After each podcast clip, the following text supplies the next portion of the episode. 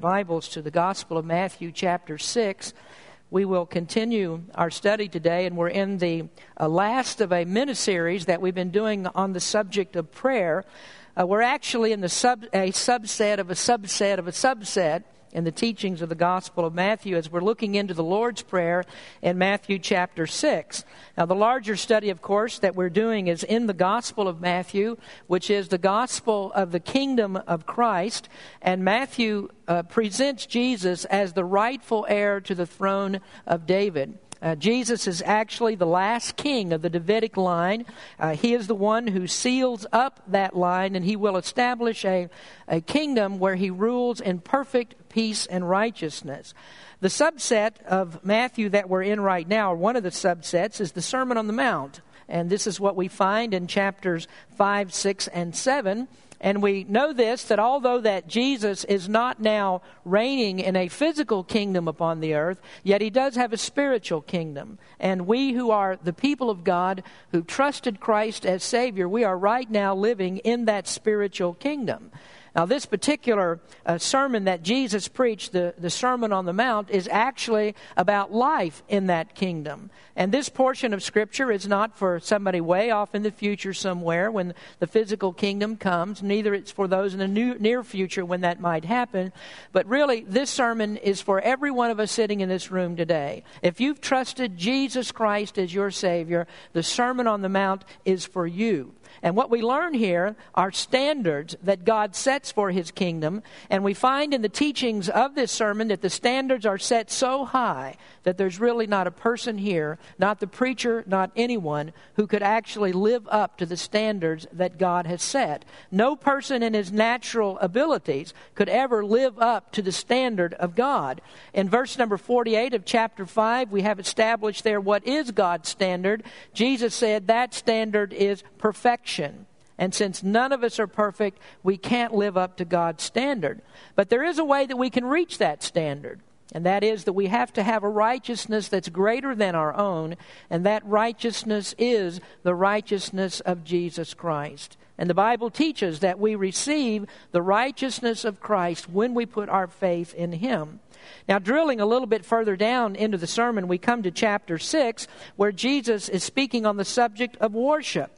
In the first part of the sermon, he talked about the inadequate theology of the people and of their leaders. And in this part of the sermon, he's speaking about inadequate worship. And we notice in verses 1 through 18 that three areas of worship were woefully wrong in the practice of the people. They were hypocritical about their giving, hypocritical about praying, and hypocritical in works of personal devotion. And of those three different areas, prayer is the one that stands out as the most serious because prayer is man's highest spiritual activity.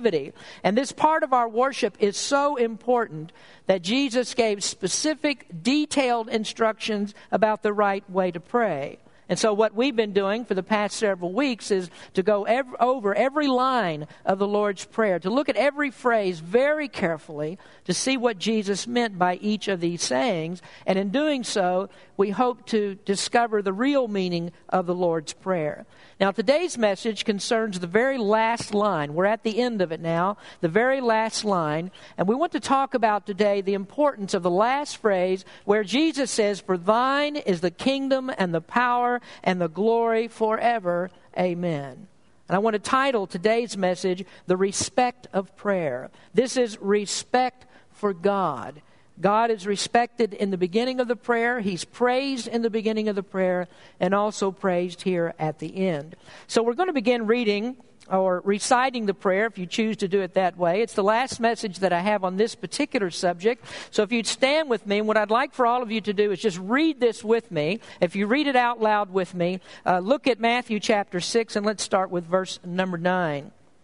After this manner, therefore, pray ye, Our Father which art in heaven, hallowed be thy name. Thy kingdom come, thy will be done in earth as it is in heaven.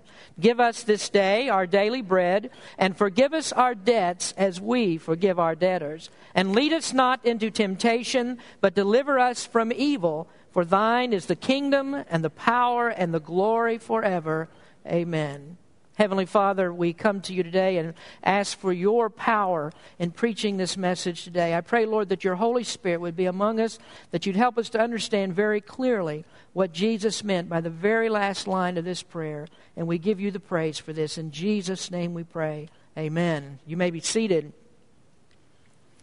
We have discussed seven different topics concerning the Lord's Prayer as we've gone through each of these phrases.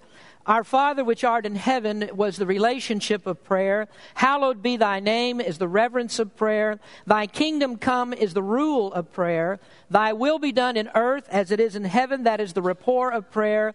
Give us this day our daily bread is the resources in prayer. Forgive us our debts as we forgive our debtors. That is repentance in prayer.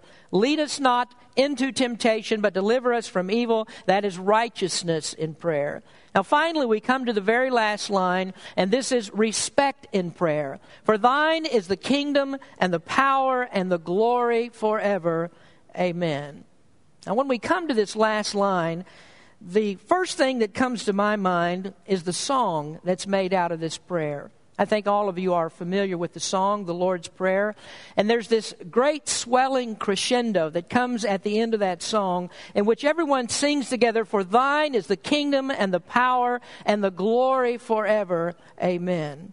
And this past week in the church that I was attending, uh, they had scripture reading and then they had prayer. And then after the prayer was over, the entire congregation of about 3,000 people sang the Lord's Prayer. And when they came to that very ending of the song, it began to get louder and louder. And they sang that last line For thine is the kingdom and the power and the glory forever.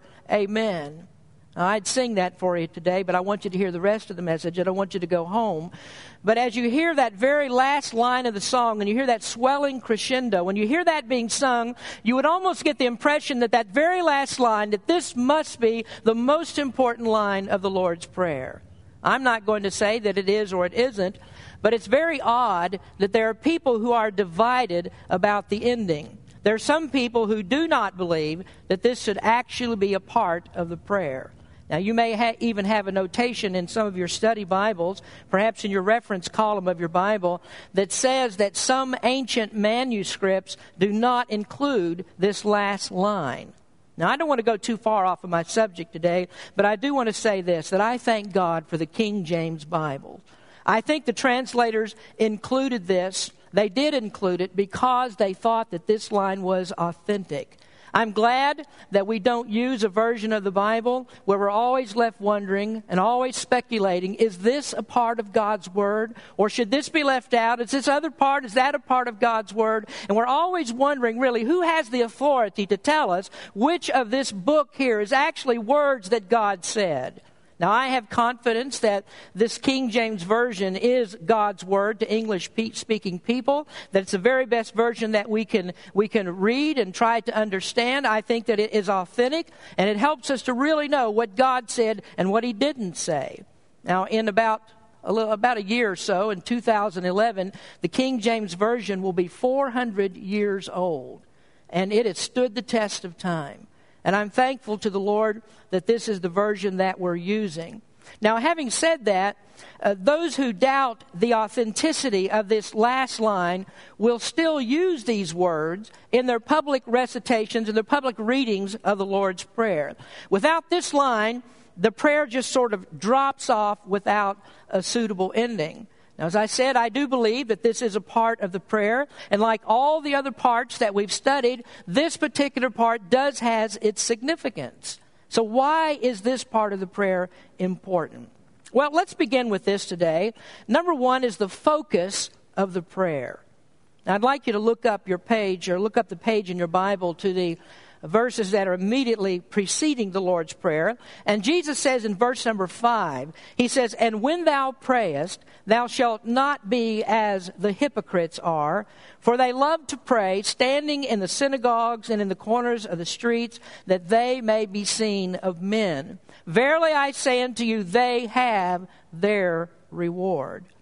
That word hypocrites occurs three times in this section about worship. And the intent of Jesus using that word is to show us that the focus of worship was off for these people. In three instances, the giving, the praying, and the fasting, all of that was concentrated on self rather than on God. Now, prayer is the highest priority of the three areas of worship, and that's because we are communicating directly with God. And if we are to turn prayer around and make prayer about ourselves, that is really the height of blasphemy. Jesus starts this prayer out with God and he ends it with God, and that shows us that God is always preeminent in prayer. And what we are to do always is to glorify God. We're never to use our prayers as something to impress others. It's not about us, it's not about our spirituality, it's all about God. And yet, in spite of the teaching that Jesus gives here in this model prayer, there are people that in their piety, supposed piety, will actually take the Lord's Prayer and turn it around and make it about them. There are churches that use this prayer as a form of liturgy. They repeat it week after week mindlessly. And in their repetitions, they have made this a part of their formal worship. They give God lip service as they read the words of this prayer, but they really do not understand the God that this prayer is about. Now, in the previous section, Jesus had also talked about vain repetitions of the heathens. And he said that people will come to God and they will repeat time after time after time the very same phrases over and over and over again. And they think because they do that, that God is going to hear them for their much speaking. But we see that Jesus shows us here in this prayer that the very structure of the prayer is to take the focus away from man and to put all that focus upon God. It's not to be a mechanical recitation that really doesn't understand the God that the prayer is about. Now, I would say that what the Pharisees, or what we're doing today, I should say, is doubling the confusion of this because the Pharisees, all that they would do was to make prayer about themselves. They would make it mechanical, but that was their own prayers that they were using. And I think it's terrible that people would take what is supposed to be a prayer that teaches us how to pray to God and turn that into even more erroneous worship. That's doubly heinous and it's doubly confusing. Now, as in all of our prayer, prayers, when we repeat this or when we use this as a skeleton to construct our own prayers, the central focus must be on God. And so, in the very last line of the prayer, Jesus says, For thine, for yours is the kingdom, the power, and the glory. Now, here I think that we see, first of all, the circle of worship. This prayer ends right where it starts. The prayer begins with God, our Father. And it says, Hallowed be thy name. And then it ends with, For thine is. So we start out here praising God, and as we go through the prayer, we circle right back around again where we're praising God and we keep all the focus on Him. Now that was very different from the ways that the Pharisees prayed. They prayed to God without actually taking thought of God. In their prayers, you would not find the thy petitions. It was only my petitions. It's always self exaltation. And whenever they did get around to finally asking God for the things that they wanted, they did the very same thing that many Christians are doing today. They ask amiss. They ask for the wrong things. They ask for things that glorify self, not asking for God's will in order that they might consume it upon their lust. And so there's much correction that needs to be made about prayer. Prayer today for many people is a mindless thing. It's a thoughtless thing. Most Christians do not realize that when you bow your head and you pray to God, that you're stepping right into the throne room of God. And as you do that, you must acknowledge the God that you're serving. You must acknowledge the King. We don't come with humility when we pray any longer. We don't come with dependence upon God. We just show up and we have God, hand God our wish list as if, as if we have a right that we can demand from God. But I think in prayer, we really ought to tremble when we approach God. There ought to be a quiver in our lips when we speak because we reverently fear who God is. God is not our genie in the sky. God is not, it does not exist to make us happy and wealthy and carefree. Your happiness and your satisfaction is never God's concern. God's concern is His own glory. His glory is always first, and His worship is always first. And so we see in this prayer that prayer is sandwiched on two, in two ways sandwiched at the beginning with God's glory, and with God's glory on the other side at the end. And in the middle comes all these other things. Now, I want you to understand that God must be praised because God deserves to be praised. Praised. We have been made for God's glory, and we ought not ever be too big for our britches and think that we can stand on holy ground in the presence of God without taking our shoes off. Now, that might seem a little bit harsh to you to talk about prayer in this way. It may not sound like the Jesus is your fishing buddy type of mentality that you hear preached in most churches today. But I don't mean to be harsh about this, and I don't think God is harsh about it. He's still the loving Father of prayer. He's still our Father in the prayer. God does deserve or desire our fellowship. He does desire to communicate with us. But God wants us to come in His way. And when we come in His way, worshiping in the right way, that's when blessings will flow out to us in magnanimous ways that we can't even describe. You see, God simply wants you to understand where He is and who He is and who you are. About 150 years ago, the theology of God began to slip. Revivalism came in what's called revivalism. And while that was great, and while uh, hearts were stirred up and there were people that were saved, the theology of revivalism slowly started to degrade the theology of the kingship and the sovereignty of God. And what happens when you have a degraded view of God, you're always going to end up with wrong worship of God. Your prayers will be wrong, and your fellowship with God will be strained. So we need to get back in our prayers to fully respecting God. And when we do, when we do respect Him as we should, our prayers will be reorganized so that they match up with Matthew chapter 6 and the model prayer that Jesus gave.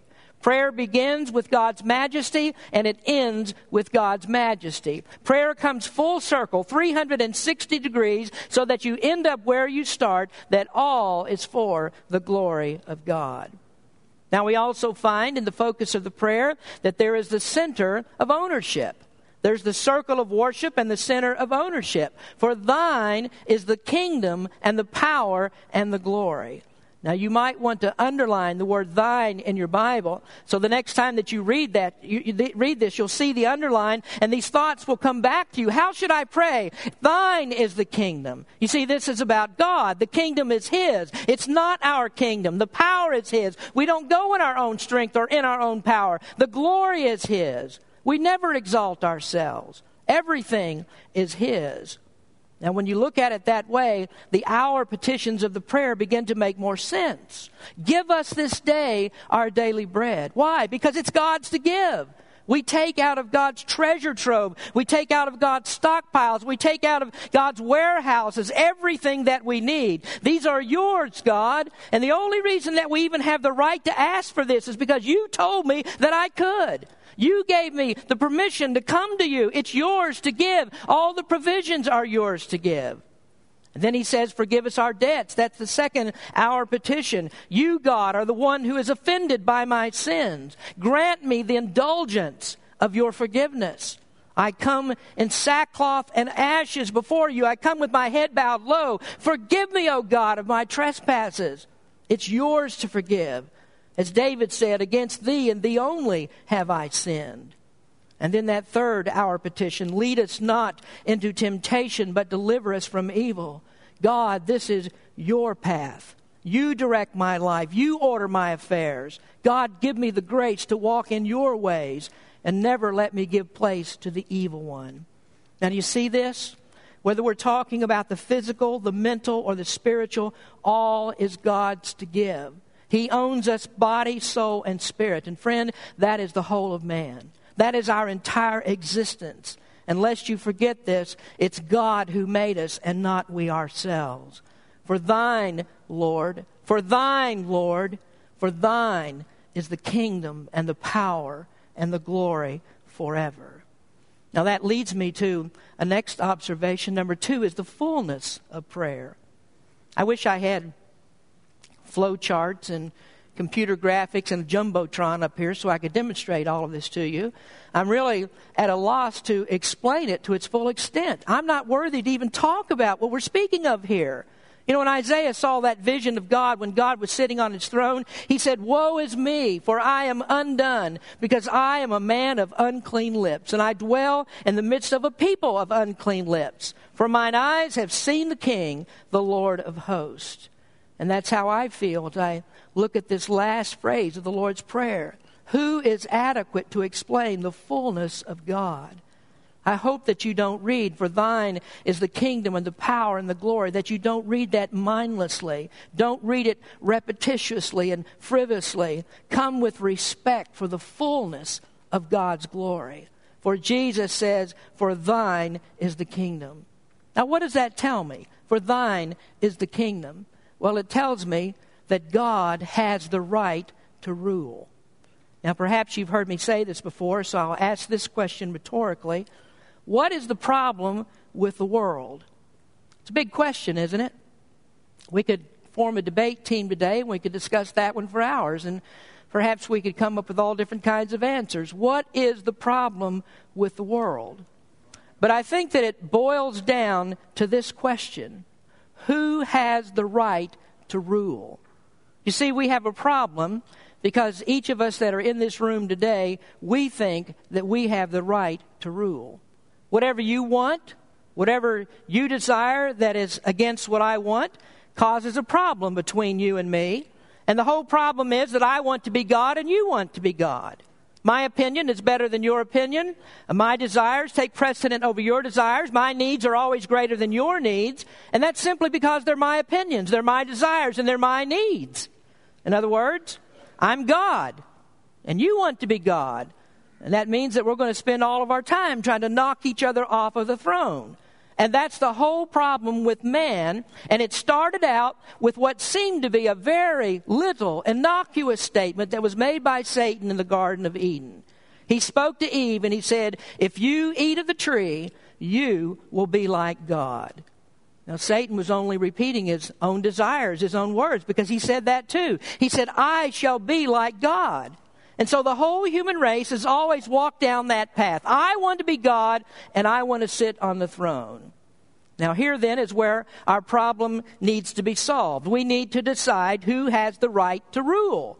And when we all come to the same consensus that there should be one ruler and that all of us are to do what that one ruler says, then that will end all the strife that's between us. Well, Jesus has already answered the question, hasn't he? He answered the question for us when he said, For thine is the kingdom. And so, if the kingdom belongs to God, then who has the right to rule? Now, you see, not only does God have the right to rule, but He's not waiting on us to, to make up our minds that that's actually so. He, he's not waiting until the whole issue settles down a little bit, and then when we're all agreed upon this, then God is going to make up a list of rules that we can live in His kingdom.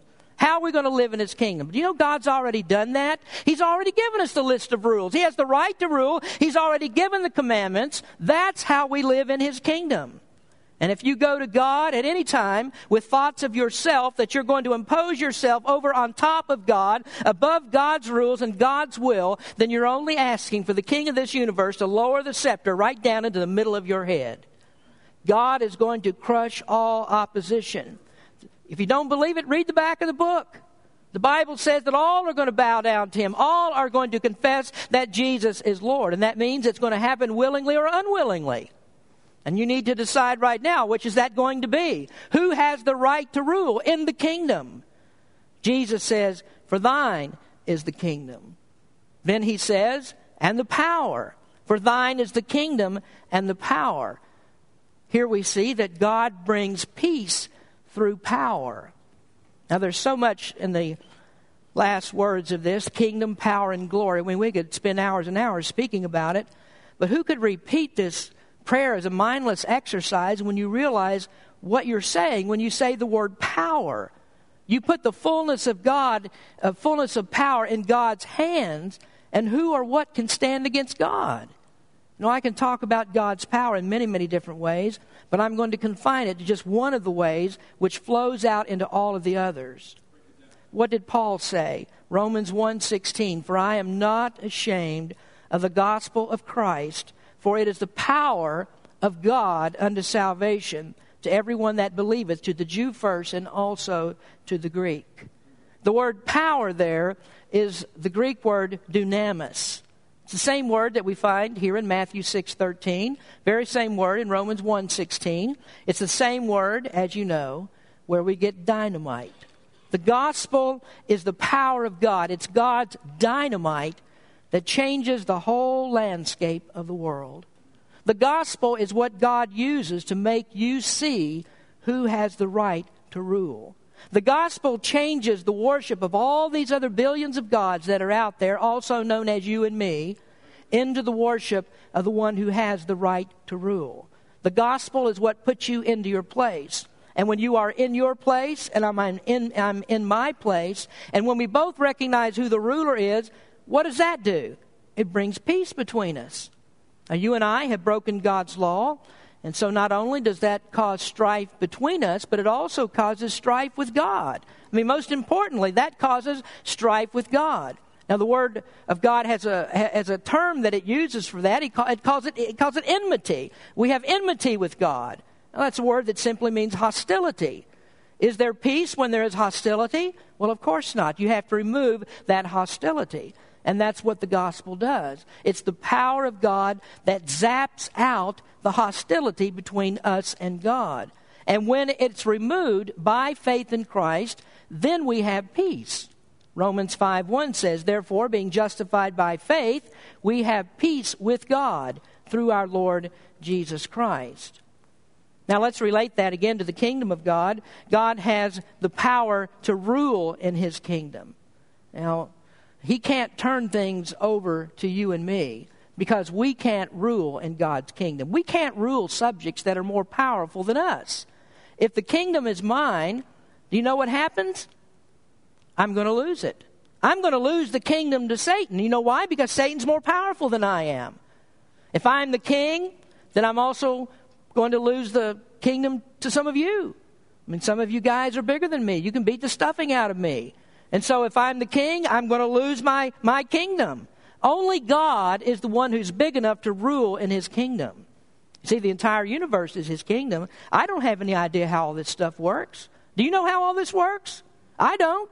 I'd lose my mind trying to figure out how to run the universe. I'd be like what some of the scientists have done. They think they know, and so you ask them, well, where, did all this come from? And they say, oh, well, there was this uh, little speck about the size of a BB, and it exploded, and out came the stars and the planets and a duck billed platypus. Do you believe that? I mean, I need somebody in charge like that, like I need another hole in my head. I need somebody who knows how to rule this universe, who has the power to do it. And that's what the gospel does. The gospel straightens people out on this stuff. See, not only does God have the power to rule in his kingdom, but he's the one who began this kingdom in his infinite wisdom. The fullness of power belongs to God. And that means whether you're talking about the material universe or you're speaking about how a man can actually be made right with God. Peace can only be made through power. The sooner that we surrender to the power of God, the better off we're going to be. Because God takes no prisoners. When you lose to God, you know what happens? Eternal death is the result. God takes no prisoners. Now, quickly now, for thine is the kingdom and the power and the glory, we also see that God must be magnified above measure. The glory belongs to God and God alone. You know why I love Berean Baptist Church so much? What is it that makes this church such a great church? You know, I hope that you don't say that, well, this church is a great church because we have such a wonderful children's ministry. I hope you don't say that. I hope you say this is a great church because of God. You know, there's a, there's a long list of things that people are looking for in their ideal church. It's not uncommon for people to ask, well, what about your music? What kind of music do you have at Berean Baptist? Do you have a band? What about sports? Uh, do you have a softball team? What about your youth? I mean, do you have a beatnik youth director who's really hip to what all the youngsters really like today? What about your senior citizens? You have a bingo night? What about your married couples? I mean, how many of those do you have? What about your services? Are your services convenient for my schedule? Can you make Saturday night the new Sunday so that I can have more of the weekend for me? And on and on you go, the things that people are looking for in the list of the ideal church. But how many times do people ask this? What about the preaching?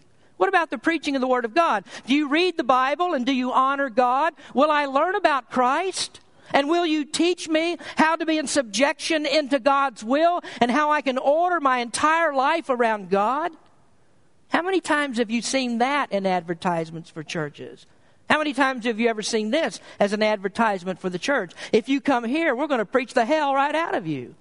If you come to church, we're going to preach against your sin and we're going to keep doing it until you get it right. Come to our church because this is not a church for people who don't like church. This is for people with steel toed shoes come to our church because in some way, in some, uh, in some way, and so, or somehow, we're going to offend your godless lifestyle. I promise you, you are going to do that when you come to our church. You don't hear that, do you? Those aren't the kind of advertisements that you hear for church. It's never about magnifying God. To God be the glory. Well, who wants to hear that? Give me a smoke machine. Give me a rock band. Give me a pastor who stands behind the pulpit in, in, in, in tattered blue jeans and make the atmosphere like a nightclub downtown. That's what I'm all about. It's all about me, baby. I'm the guy who doesn't like church, so you fix it for me so that I will. Now, friend, if you think that's what the, this church is all about, then you can have your smoke machine and you're going to be the fuel for the fire. For thine is the kingdom and the power and the glory. Where are the worshipers in the church today who will not even lift their heads? That they'll smite themselves on the breast and they say, God, be merciful to me, a sinner. Where are the worshipers who say, Woe is me, as Isaiah said, I am a man of unclean lips? Can you imagine Jesus saying to these Pharisees, How can I make the kingdom fit your lifestyle? Will you worship me if I make this fun for you? Do you know why God never says, let's do this your way? You know why God never says any kind of worship is okay just as long as you pretend that I'm in there somewhere? He never says that because worshiping your way is always limiting. It's always limiting. If the church tailors worship to the way that you want it, God's glory is always limited because what you will always do is try to share in some of God's glory. And so you have people who come to church and let's say, well, I don't like the music. They don't like it unless they can tap their toes to it, unless they can sway in the aisles while the music is being sung or played. And they don't like it unless there's some kind of an emotional outburst that goes along with that. They're just not interested in it. It just doesn't move them. And so they don't like the worship in the church if they don't go out saying, wow, that was really a buzz, wasn't it? So where's the focus? They say, Our Father, just like we do, but then they move to the Lord of the dance. This is where Jesus puts his foot down and he says, For I say unto you, except your righteousness shall exceed the righteousness of the scribes and Pharisees, ye shall in no case enter the kingdom of heaven. You know, I could go on with those kinds of things all day. Why is Berean such a great church?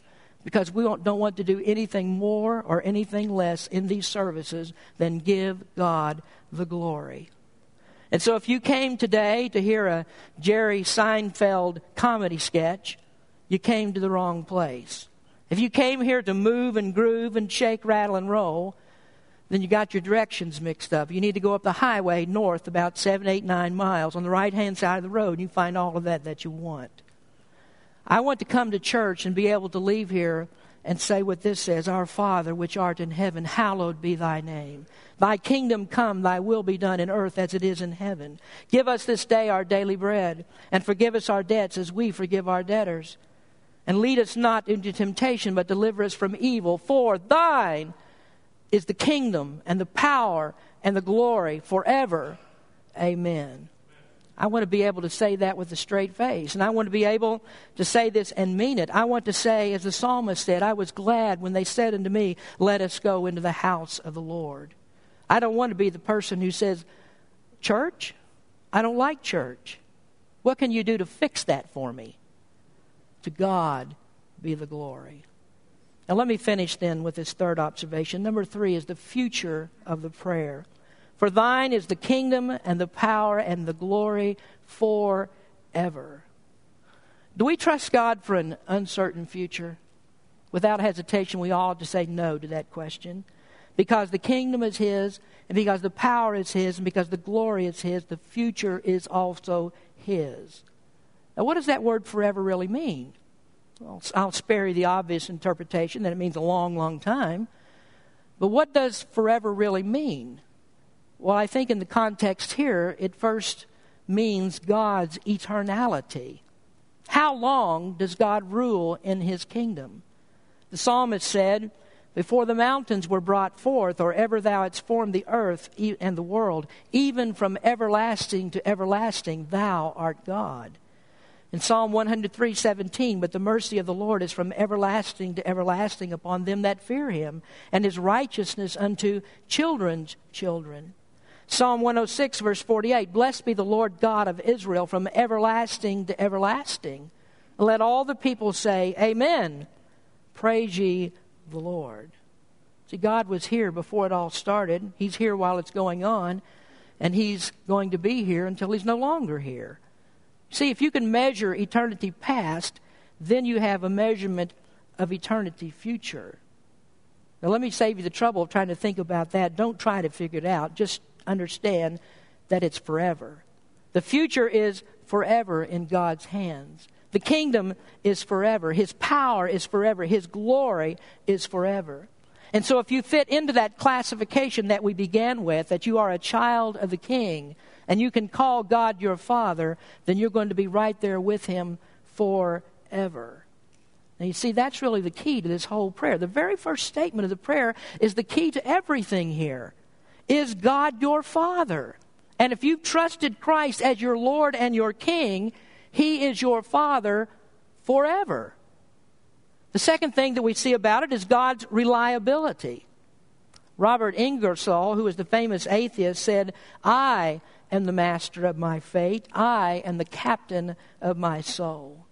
Would you raise your hand right now if you're willing to die with those words on your lips? Are you willing to do that? Are you willing to trust your soul to the very same person who has trouble deciding which toothpaste you're going to buy? I mean, how reliable are your decisions? I mean, is there anybody here that can say, well, everything's always worked out fine for me? I mean, everything, every decision I've ever made has been great. How many of you ever changed your mind? Now, all in all, I would say that none of us are too reliable, are we?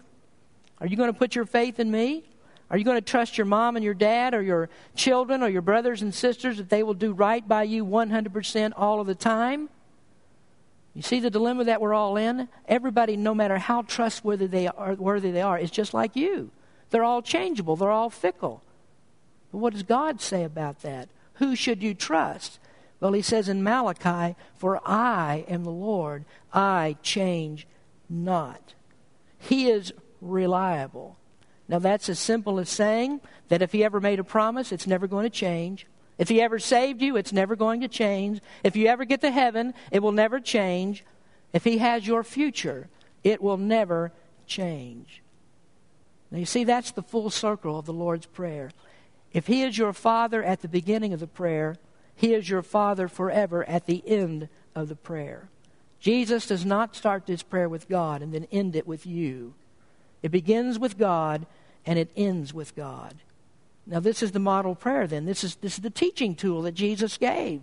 And if our prayers are like this prayer, that we have the intention of God in the beginning, our Father, we have God in the middle, give us, and God at the end, for thine is, then you've just discovered the secret of prayer. Has it really been a secret? I mean, you've known this all along, haven't you? You have had it right here in the Bible all along. All along. You, you've been saying this all of your life. You just needed to have it broken down to see what Jesus really meant when he said, After this manner, therefore pray ye. Relationship, reverence, rule, rapport, resources, repentance, righteousness, respect.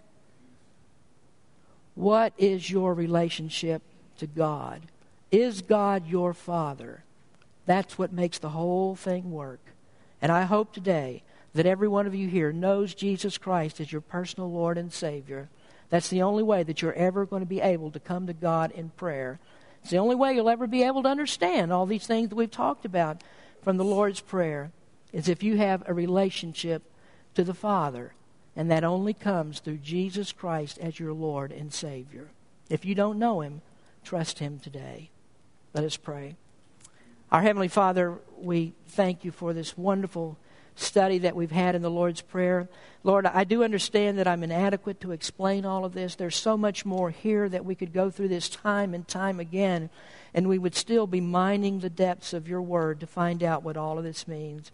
But Lord, I do pray that in these feeble attempts that your people have taken this to heart, that they understand it a little more clearly now, and that all of our prayers will be done in such a way that we glorify you understanding who you really are and who we are, and that you are the only one who even gives us can give us the permission to speak to you at all. We thank you that Jesus Christ has made that possible for us. So I pray, Lord, if there's anyone here today doesn't know you as Savior, that they would come to understand that the only way they can ever go to heaven, the only way they ever have a relationship with the Father, is through Jesus Christ. For Christians, I pray that you would draw them closer to you and, Lord, that they would learn something from this model prayer that helps them every single day of how to approach you in the right way, to ask in the right way, giving all glory and honor that's due to you. You deserve to be praised. We thank you for this, Lord. In Jesus' name we pray. Amen.